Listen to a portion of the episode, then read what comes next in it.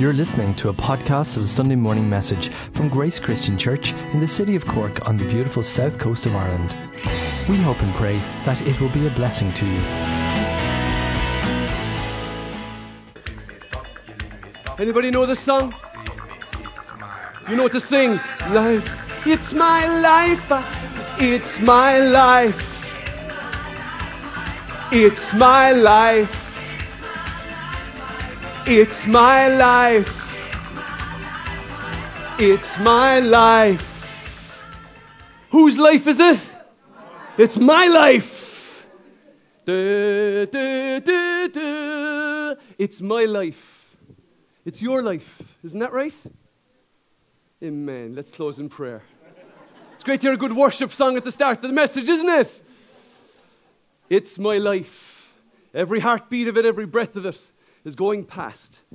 You may remember last Sunday morning, for those of you that were here, I was talking about the amount of time that we have in our lives and what's left in our lives. And you may remember, you don't, of course, but I'm going to pretend that you do. You may remember that I referenced how many days of life I have left. You know, that is based on, but no, no, no, no, Denise is after getting a heart attack in the front row. No, no, no, no, I, I, I didn't have a revelation. This is based on, this is based on the average or life expectancy for a male in Ireland, okay? Or for when I get to that age, this will be the average, or will be the male expectancy. So based on that, I'm not going to tell you how many years it is. Uh, you know now that I'm almost a certain half century age, but um, it turns out that if I live to, to the average length of time, or if I live to the expected life outcome for a man in Ireland, I have approximately, as of last Sunday, 10,246 days left. 10,246 days left. I did the maths on it and I worked out even how many heartbeats I had, uh, and it, based on you know, having 60 heartbeats a minute there, thereabouts. But between the jigs and the reels, I now have 10,239 days left. So I'm running out of time. And so are you. And so are you. And so we asked the question what would we do more of or what would we do less of? This week I'm going to be call, uh, call the message It's My Life. It is your life. And you are free to do with it as you please. The question is well, what's left of your life what would you do more of and what would you do less of? Do you remember I posed that question last week? And I listed out a few things that I would like to do more of and that I would like to do less of. And one of the things that I said I would like to do less of and more of was I'd like to do less TV and more reading. And then, of course, that set off a row of texts from loving, supporting brothers and sisters in Christ who sent me texts warning me, make sure you don't watch any TV tonight, Michael, after what you said. But remember what I said not no TV, but less TV, okay? So don't have me taken out and shot. But there were lots of things that, given the limited amount of time I have left in my life and that you have left in your life, we need to focus on it, what it is that we want to do more of and what it is that we want to do less of, because time is running out. I want to look at somebody whose life this morning had plenty in it. There was no shortage. He was one of the good guys, believe it or not. When you read his story, he's one of the good guys of the New Testament. And his story is told in Mark's Gospel. And the, the, the, thing with this guy is that he, he was a fairly decent bloke. You might remember him as the rich young man. I want to look at this passage of scripture this morning, at the passage of the rich young man, and draw some conclusions about what it means for our lives, for our individual lives as we live out our days. This happened all 2,000 years ago. How does it work out this in 2017 in Ireland, in our westernized world? How does this work out? Let's look at how the story unfolds. Jesus has been around the countryside and teaching, and something interesting happens. And it begins a bit like this. As Jesus was starting on his way up to Jerusalem, a man came running up and knelt down and asked, Good teacher, what must I do to inherit eternal life? Now, that's a good start to any story. Any pastor or any decent Christian would be delighted to start off with somebody who came running up and fell on their knees and said, Good teacher, what must I do to be saved? If you were in that situation, you go, wow, this is, this is brilliant. This is absolutely textbook. The guy wants to get eternal life. He's coming to Jesus. It's perfect. He comes up and he falls on his knees. If, I don't know, has that ever happened to anybody here that somebody just ran up in the street, skidded to a halt from a meter away and said, Good teacher, what must I do to inherit eternal life? And I'm sure the disciples looking on must have thought, wow, this guy is really serious. And you go, oh, what a fantastic conversion is at hand. And I just love the way Jesus rep- responds to him. So Jesus is going, he's on his way to Jerusalem, he's going up, he's about to give his life. And it says this Jesus says, Why do you call me good? Only God is truly good. But to answer your question, you know the commandments. You must not murder. You must not commit adultery. You must not steal. You must not testify falsely. You must not cheat anyone. Honor your father and your mother. I just love it. Like, you know, we can sometimes get this impression that Jesus was just all the time going on, like, going, Come to me. This guy comes to him and he says, Good teacher. And Jesus says, Why'd you call me good? It's like, it's like if Jesus was from Cork, that's the response that he would have given. What you calling me good for? What do you want? No. Or, you know, as we would say, what do you want? What's, what, what, what's, what are you up to? Good teacher. Why do you call me good? Only God is truly good. Of course, what the guy was getting to, what Jesus is getting to here, is who does this guy identify Jesus as? Because who you identify Jesus as determines your relationship with him. Do you know what I'm saying? Is he just a good teacher? Or is he Savior, Messiah, Lord? Is he the lamb that was slain in the Lion of Judah, like we sang a bit earlier? Or is he just one of those good teachers? Because most people will agree that Jesus was a good teacher. Most philosophers, even atheistic philosophers, will agree yeah, some of Jesus' teachings were pretty good. And this guy was coming, good teacher, and he had it, he, and he had it figured out. And I love Jesus gives him the response. Here's a simple list of commandments, obey them. And I love his response. He says, Teacher, the man replied, I've all obeyed all of these commandments since I was young. He's a good guy. He's one of the good guys.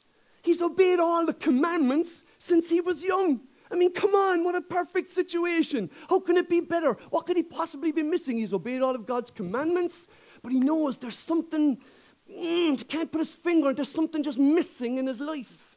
But he, I, I've obeyed all these things. And then Jesus' response is this looking at the man, Jesus felt genuine love for him. There is still one thing you haven't done, he told him. Go and sell all your possessions and give the money to the poor, and you will have treasure in heaven. And then come and follow me. There's still one last thing that you didn't do. I mean, you've did all, you obeyed all the commandments, fantastic, absolutely brilliant. You've been blessed, your socks have been blessed off. We'll get to that in a second. Jesus felt genuine love for him. And here's the thing people, are, you know, the, the original actually translates as Jesus looked and loved him. Jesus just looked at him and he loved him. It's interesting that this occurs in Mark's gospel, which is believed to be Peter's testimony of the story of Jesus, by the way. And Peter was well used to the way that Jesus would look at you and the things that Jesus could say to you straighten you out in a second. And he looked at him and he loved him. So, in looking at him and love him, sometimes we would say the thing that he could have done when he loved him was said, You'll be grand by. I'm here for you all the way. Give me a hug, big fella. That's the kind of love that we think that Jesus would do, where he'd say, You have done well, faithful servant. Come on, follow me. Yes, that would be great. But it says that Jesus looked at him, he loved him, and he loved him enough to tell him what the real big issue was here. Because this big issue the big issue for this guy, and for every one of us, lads, there's a big issue. Every one of us. There's one big issue. There's little, all these little small issues going around the place, but then there's this big issue. You know what I'm saying? There's this something that's, that's, that's really the big driving force. And for him, this was the issue. He couldn't let go. It says that this, that this, the man's face fell, and he went away sad, for he had many possessions. Many possessions. He owned lots and lots of things. He had loads of stuff. He had loads and loads of stuff. One of my kids said to me recently, Dad, why is there nothing in our house? I said, What do you mean? He said, There's nothing in our house. I go into my friend's house and there's pictures and paintings and photographs and there's, there's chairs and there's all. No, we do have chairs in our house, just for the record. But there's all this kind of junk, you know? And there's junk here. He says, Why can't we just have more? And I said, Have more what? He says, More stuff.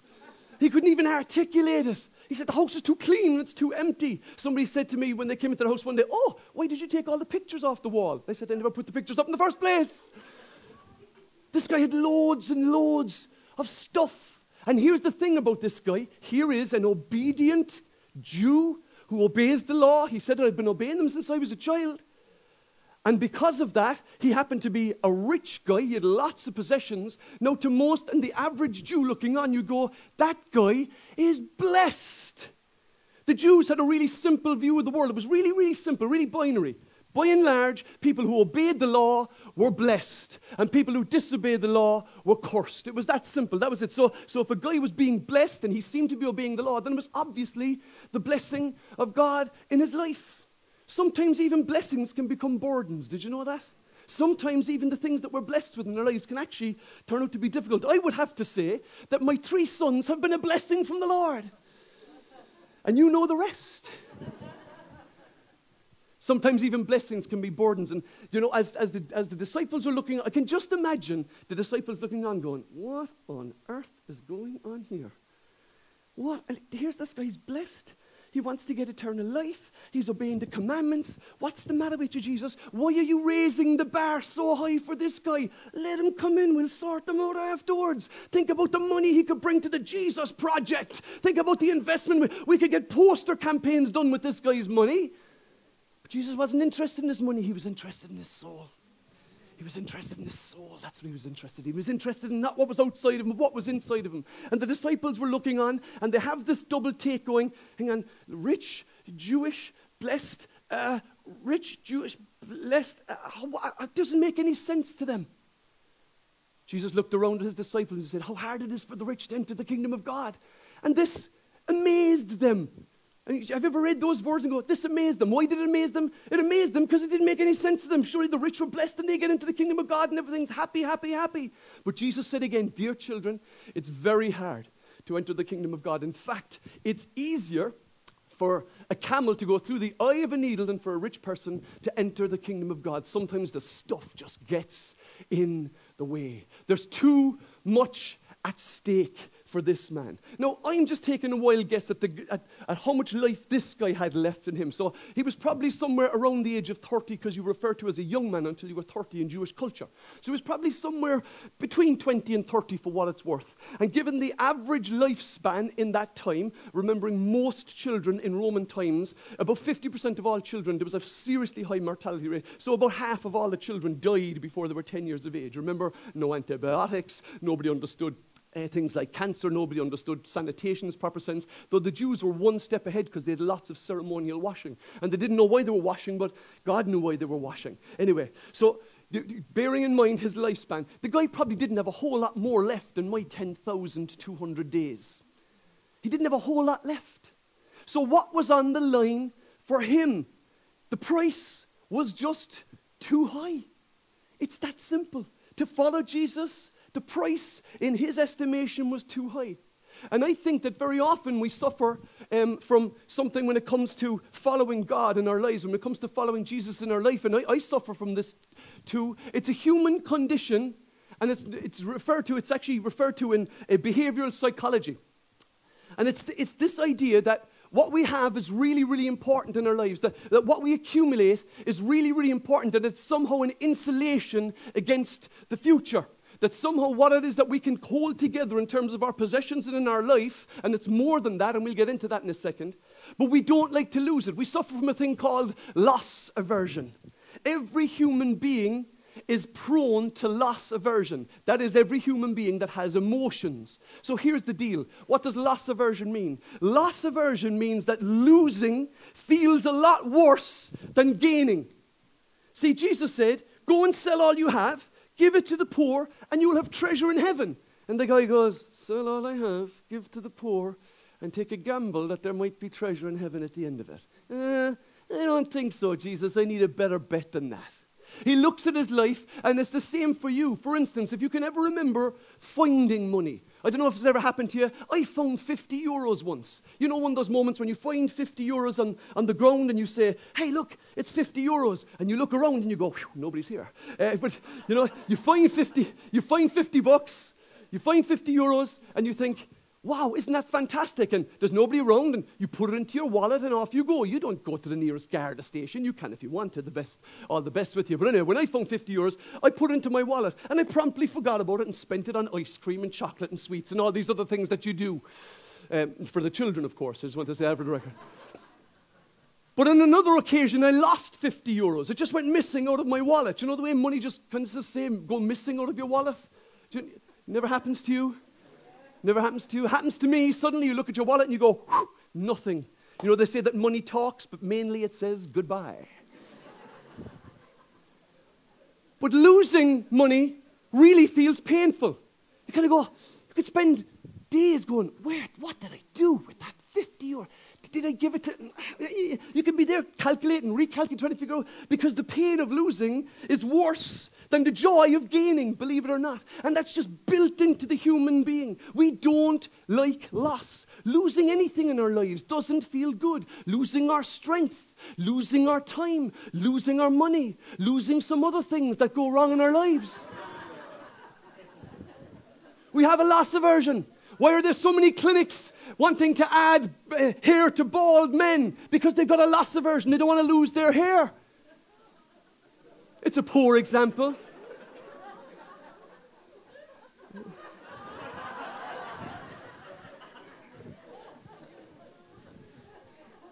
And today we have a voucher for Tom for Scalp Renew. $5,000 worth of treatment. But we have a loss aversion. We don't like to lose. That's why we, we, we hedge our bets all the time. That's why we settle for less, because less is definitely less of more is a lot less than losing everything. Do you know what I'm saying? We don't like to lose. Some very often, when it comes to a financial decision, we have to weigh up this. Does the loss of the money we spend on this thing eh, eh, hurt less than the gain I get from the joy of using this thing? So, for some, and people have different standards and different scales for that, and I wouldn't dare to tell you what your standard your scale should be. But when we, when we have this loss aversion built into our soul, it can be quite the trick and the trap of the devil in our lives. Because we end up holding on to things that we really are wasting our time holding on to and never claiming things that really would do us good. Do you know what I'm saying? Because that, that, because that's how we're wired. Children are wired like that. Everyone's wired like that. You see, there's times in our lives when we hold on to things and it really, really hurts us. Sometimes it's our possessions. Sometimes it can be a sinful habit. Sometimes it can be a, a, bad relationship. We hold on to something and it hurts us, no matter how. No, we hold on even though it's hurting us because for some reason we, we fear the loss of letting go. Because if we let go, we're going to lose something. And very often we have nothing to lose in letting go. Have you ever heard of a thing called the monkey hand trap? Have you ever heard of the monkey hand trap? You have one or two people, that's good. Let me show you how the monkey hand trap works. Oh, Osai, on your mark. He laboriously drills a hole nice in a giant ant when he is sure a baboon is watching him because he knows baboons are incurably inquisitive. Next, he puts some wild melon seeds into the hole and works them in so that they drop into a hollow. Then he saunters off, knowing the baboon is burning with curiosity. Burning with curiosity. The baboon doesn't trust that human being at all, so he plays it cool. But he's dying to know what gives in that confounded hole. Finally, Mr. Inquisitive can't take it any longer. He's got to know what's in there. He reaches in, grabs a fistful, and now his hand's too big to come out. Ah! Ah! Sense to drop the seeds, he could free his hand.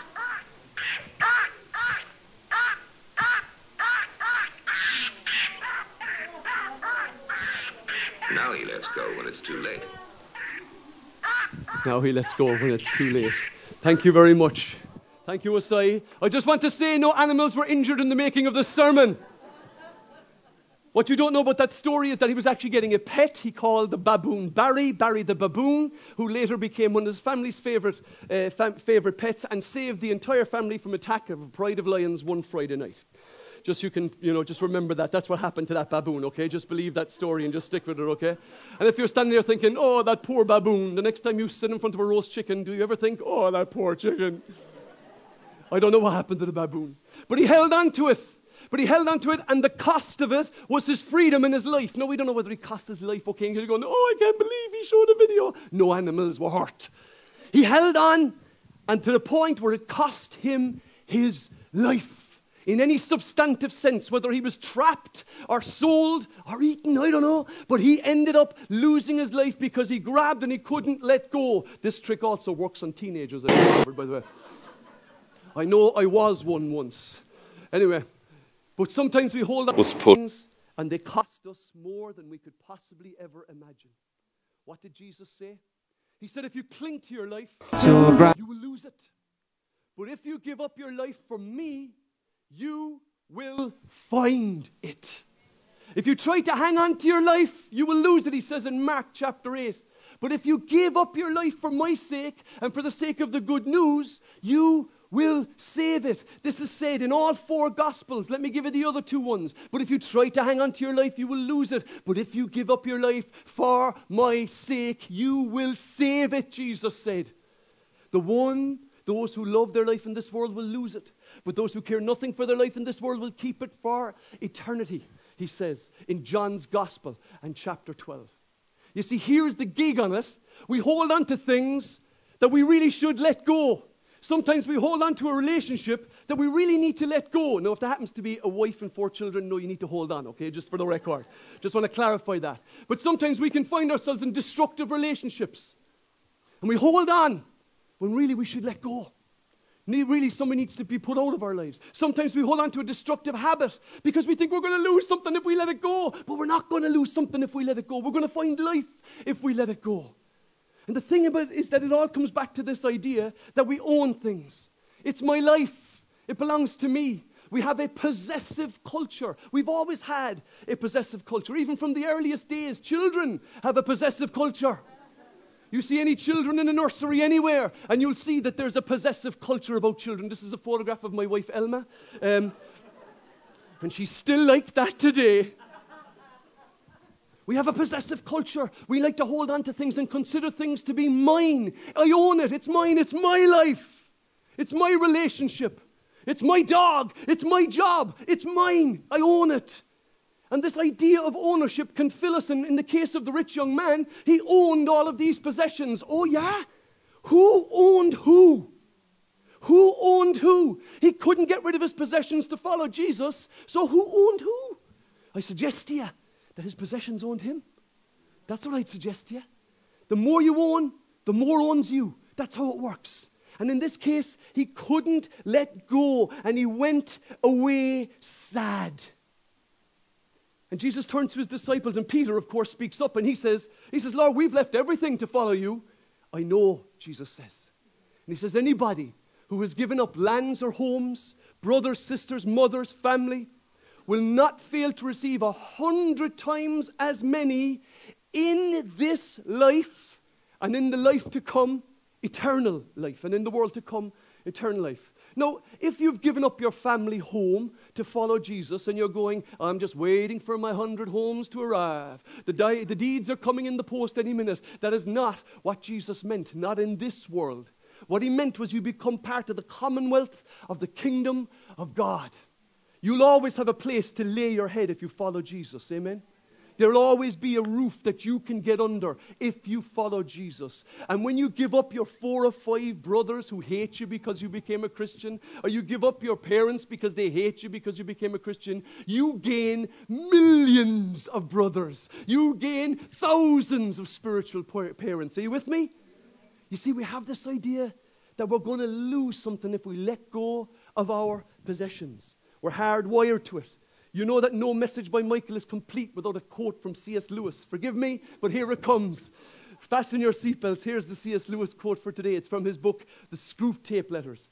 And he makes a fantastic observation. He says this All the time, he says, the joke is that the word mine, in its fully possessive sense, cannot be uttered by a human being about anything. In the long run, either God or the devil will say, Mine of each thing that exists, and especially of each man. They will find out in the end, never fear, to whom their time, their souls, and their bodies really belong, and certainly not to them. Certainly not to them. See, it's my life.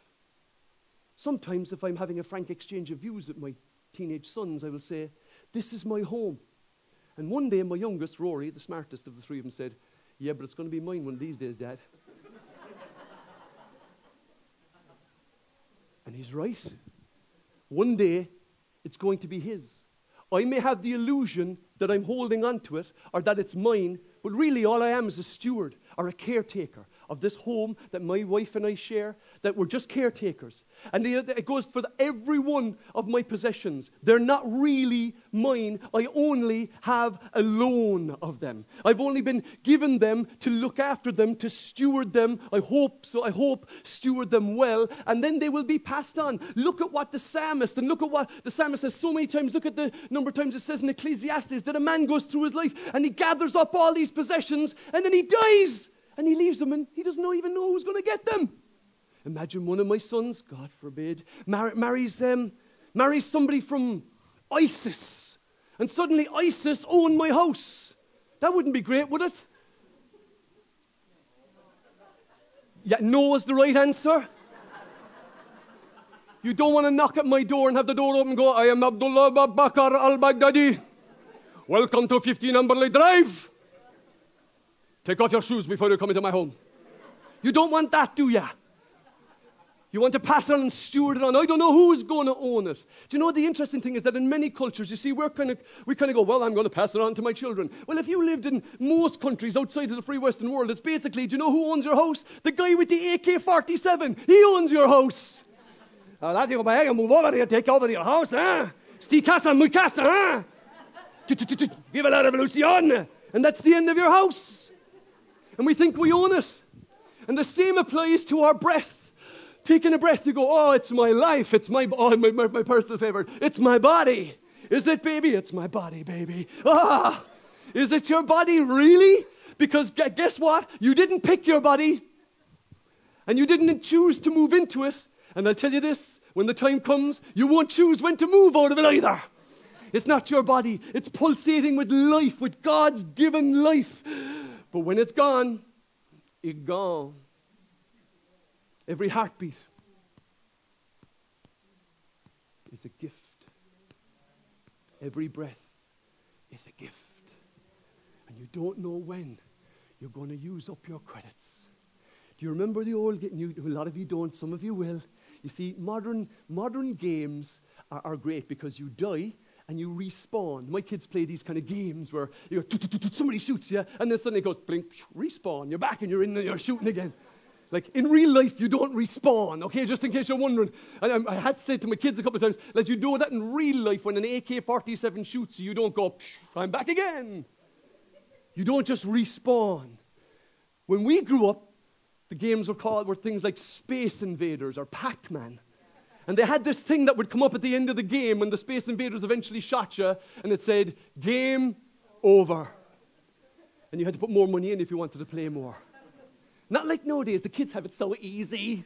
We had tough, we had real tough video games in our day. Anyway, I'm only kidding. But the game will be over. And everything we have, what we think is mine, my life, my breath, my body, my home, it really is only ours by loan. It doesn't really, really belong to us in the sense that we would really love it to belong to us. Here's a quote by a Christian martyr who died in the 1950s in Ecuador. Most of you have heard of this guy, and most of you will have heard this quote, but it is so true. He said this He is no fool who gives what he cannot gain, gives what he, gives what he cannot keep to gain what he cannot lose. Did I write that? He is no fool who gives what he cannot keep to gain what he cannot lose. I did type it up right, I just read it wrong. He is no fool who gives what he cannot keep to gain what he cannot lose. He cannot lose. And for so many of us here this morning, you've already made the decision to follow Jesus, but there's still something you're holding on to, like that monkey with his hand in the hole. And you know that if you keep on holding on to that thing, it, it could cause you damage. It could do you wrong. It could really hurt your life, but you're holding on to it. And sometimes you don't even really know why you're holding on to it because you can feel the pain of holding on to it, but, but you don't let it go because you're afraid. You're afraid. You're afraid. In his book, Jonah Lehrer, a, a, a book called The Decisive Moment by an author called jo- Jonah Lehrer, who's a psychologist, he wrote the point. He said this. He was talking in this book all about loss aversion. And as I read the page about loss aversion, or the chapter about loss aversion, 16 times he mentioned the word fear. It is fear. Why did the rich young man not let go of all of his possessions and follow Jesus? Fear. That's why he didn't do it. Why do we hold on to things that hurt us and not let go? Fear. That's why we do it. That's why the Bible says 365 times do not be afraid. Do not be afraid. We need to cast aside the fear and let go of the thing that's hurting us. And for some of you this morning, that means calling on Jesus for the first time and saying, Lord, I really do. I want to surrender my life into your hands. I really want to give my life over. I, I, have been going through the motions. I've been hearing the words. I, I kind of know the message. I know the gig, but I really need to hand my life over to you. And today might be the first day that you say, Lord, I'm letting go. I'm going to let go of the thing that's killing me. I'm going to let go of my own life and hand it over to you. It's your life, and it is your choice. And that's the thing about it. The life that is given to you is a gift, and it's your choice about what you do with it. But there's a point must come when we have to let go of the things that are destroying us. When we look at the life of Paul, the apostle, and this is my last verse, maybe the worship band can make their way up. When we look at the life of the apostle Paul, he went through he went through a, a, desperately difficult time as he went and built churches. He was persecuted. He received all sorts of difficulties. He was beaten. He was whipped. He was shipwrecked. He was stoned. And I don't mean stoned in the cannabis sense, but he was stoned in the other sense. He was stoned almost to death. He was beaten so many times. And he got to the point in his life where he's near the end of his life and he's writing to the Christians and he's writing from Rome he's writing the, letter to the Philippians. And he says, Lads, do you know, here's my situation, right? I, if I stay here, I can do some good. But if I die, I go to be with Jesus, which, to be honest with you, I'd much prefer to do. But I know that for now, the right thing to do is to stay here. But he finishes off by saying this So therefore, for me, to live is Christ, and to die is to gain. Is to gain. Is to gain. Nobody thinks that dying gains. But that's exactly what happens for the believer. When we die, we gain. It's uh, when we, do, we get what the, all those treasures that God has promised us, all those pr- treasures that Jesus has promised us are given us. That's what happens to us. And that's why he could write this really crazy line to live as Christ and to die is to gain Ah, come on. Doesn't that fly in the face of common sense? Doesn't that fly in the face of the message that you hear day in, day out, week in, week out, that to die is the ultimate loss? We refer, we say to people, I'm sorry for your loss, or we say that somebody has lost their lives. He's saying that to die is to gain, and that is the inheritance of those who love Jesus Christ. Let's stand and pray. I want us to pray this morning. Our worship leader hasn't shown up. Has he gone, gone for a walk? You can do the song without me. Okay, we're going to sing a song. We're going to sing the song, All I Am. It's a song we've been singing here for a few years. All I am is yours. Take these hands. I know they're empty, but with you they can be used for beauty. And then we're going to pray. Let's, let's do it. Take these hands. Two, three. Take these hands. Let's raise our hands. I know they're empty, but with you they can be used for beauty in your perfect plan. And all I am is yours. Let's try take these hands again. Take these hands. Oh, take these hands. I know they're empty, but with you they can used for beauty in your perfect plan. All I am is yours. I give you all my life. I give you all my life. I'm letting it go, a living sacrifice, no longer my own. All I am is yours. All I am is yours. Let's pray. Let's close our eyes just for a moment. I'd like you to give privacy to the other people who are around you in the hall this morning. Let's close our eyes. If you're here this morning and you realize that God, that Jesus has been calling on your life, and He's been calling you to come and follow Him. And this morning you want to say, Lord, I'm going to let go of that which holds me back in following you. And you want to pray that prayer for the first time. You, this morning you want to say, Lord, I really do want to put it on the line for you this morning. I've heard this message before, or you may have heard it for the first time, and maybe you're here for a reason this very morning. Maybe you came in, maybe with the Lord wanting you to hear the message that you need to lay down your life. Let go of your life and take the life that Jesus has to offer. If you're here this morning, you want to accept Jesus as your Lord and Savior, as your leader, as your friend. Would you raise your hand? I see your hands.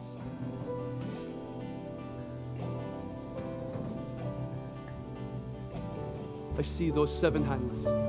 Let's pray. Let's pray. Father in heaven, for those this morning who are raising up their hands and surrendering for the first time their lives and their hearts, Lord, we ask you, as the scripture says, would you come in and live in them and live with them, Lord, and become part of their very being, Lord. Come and indwell them, Lord Jesus Christ. Wash away their sins this morning, Lord, and give them eternal life, Lord.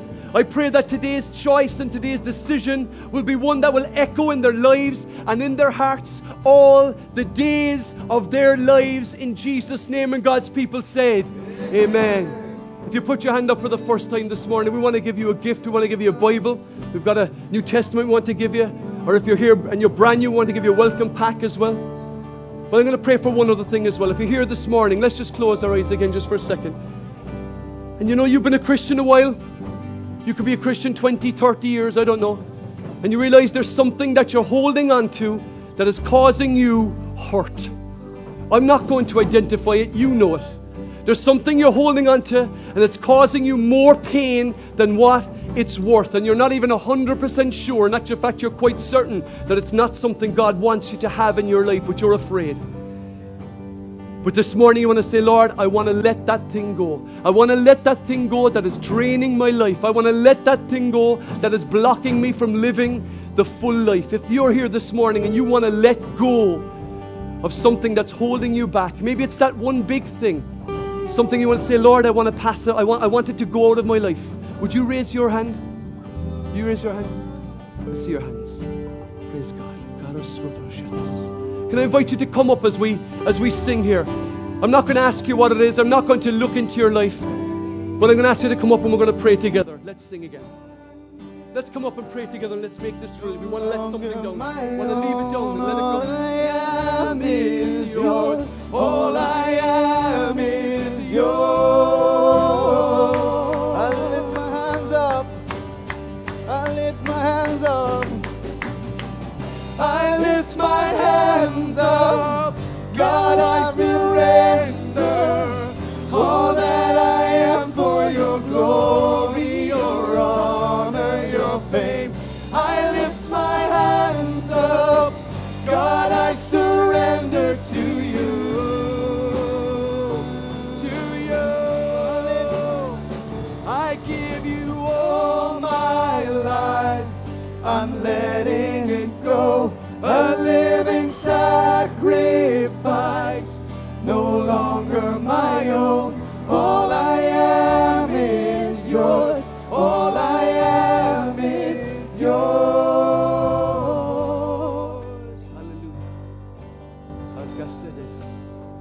John's Gospel, chapter 10, Jesus said, The thief has come to steal, kill, and destroy, but I have come that they may have life and have it in abundance. Free from fear, free of the fear of the future and fear of loss. Will we lift our hands up before the Lord? Let's lift that situation before God. Lord Jesus, I pray for my brothers and sisters this morning who want to let go and leave at the altar, as it were, today, Lord, that which is destructive in their lives, Lord. That which is causing pain and sorrow, that which is they're holding on to, but they know may yet be costing them their very lives, Lord. Lord, this morning, if it is a sinful habit, Lord, I pray that the power of your Holy Spirit would fall on my brothers and sisters, Lord. Lord God, and that they would be delivered from the power of that, and they would know that the power that raised Christ from the dead is living in them, Lord. And they need no longer be slaves. Would anyone say amen? We are no longer slaves For you have set us free, Lord. And I pray that we would walk in that freedom this morning. We lift that situation before you, Lord. For some this morning, Lord, and I know. For some this morning, Lord, I know that the symbolism of the barbed wire is very real for them, Lord. They've been holding on to a relationship that has been very destructive, a relationship in which they're being wounded regularly, in which they're being wounded daily, whether emotionally or physically, psychologically, Lord. Whether it's just having a debilitating effect on their faith. Lord Jesus, we pray for those brothers and sisters as they go into their week this week, Lord, that they would let it go. Lord God, that they would have the strength to let go, Lord. Do not be afraid, Jesus said. Do not be afraid. Lord, we give you our whole lives. We give them all into your hands and ask that your kingdom come and your will will be done in us and for us and through us in Jesus' name. And God's people said, Let's close in prayer. Will we raise our hands to heaven and close in prayer collectively this morning? Lord, only you know the path that's ahead of every one of us this coming week, Lord. You number the very hairs on our heads.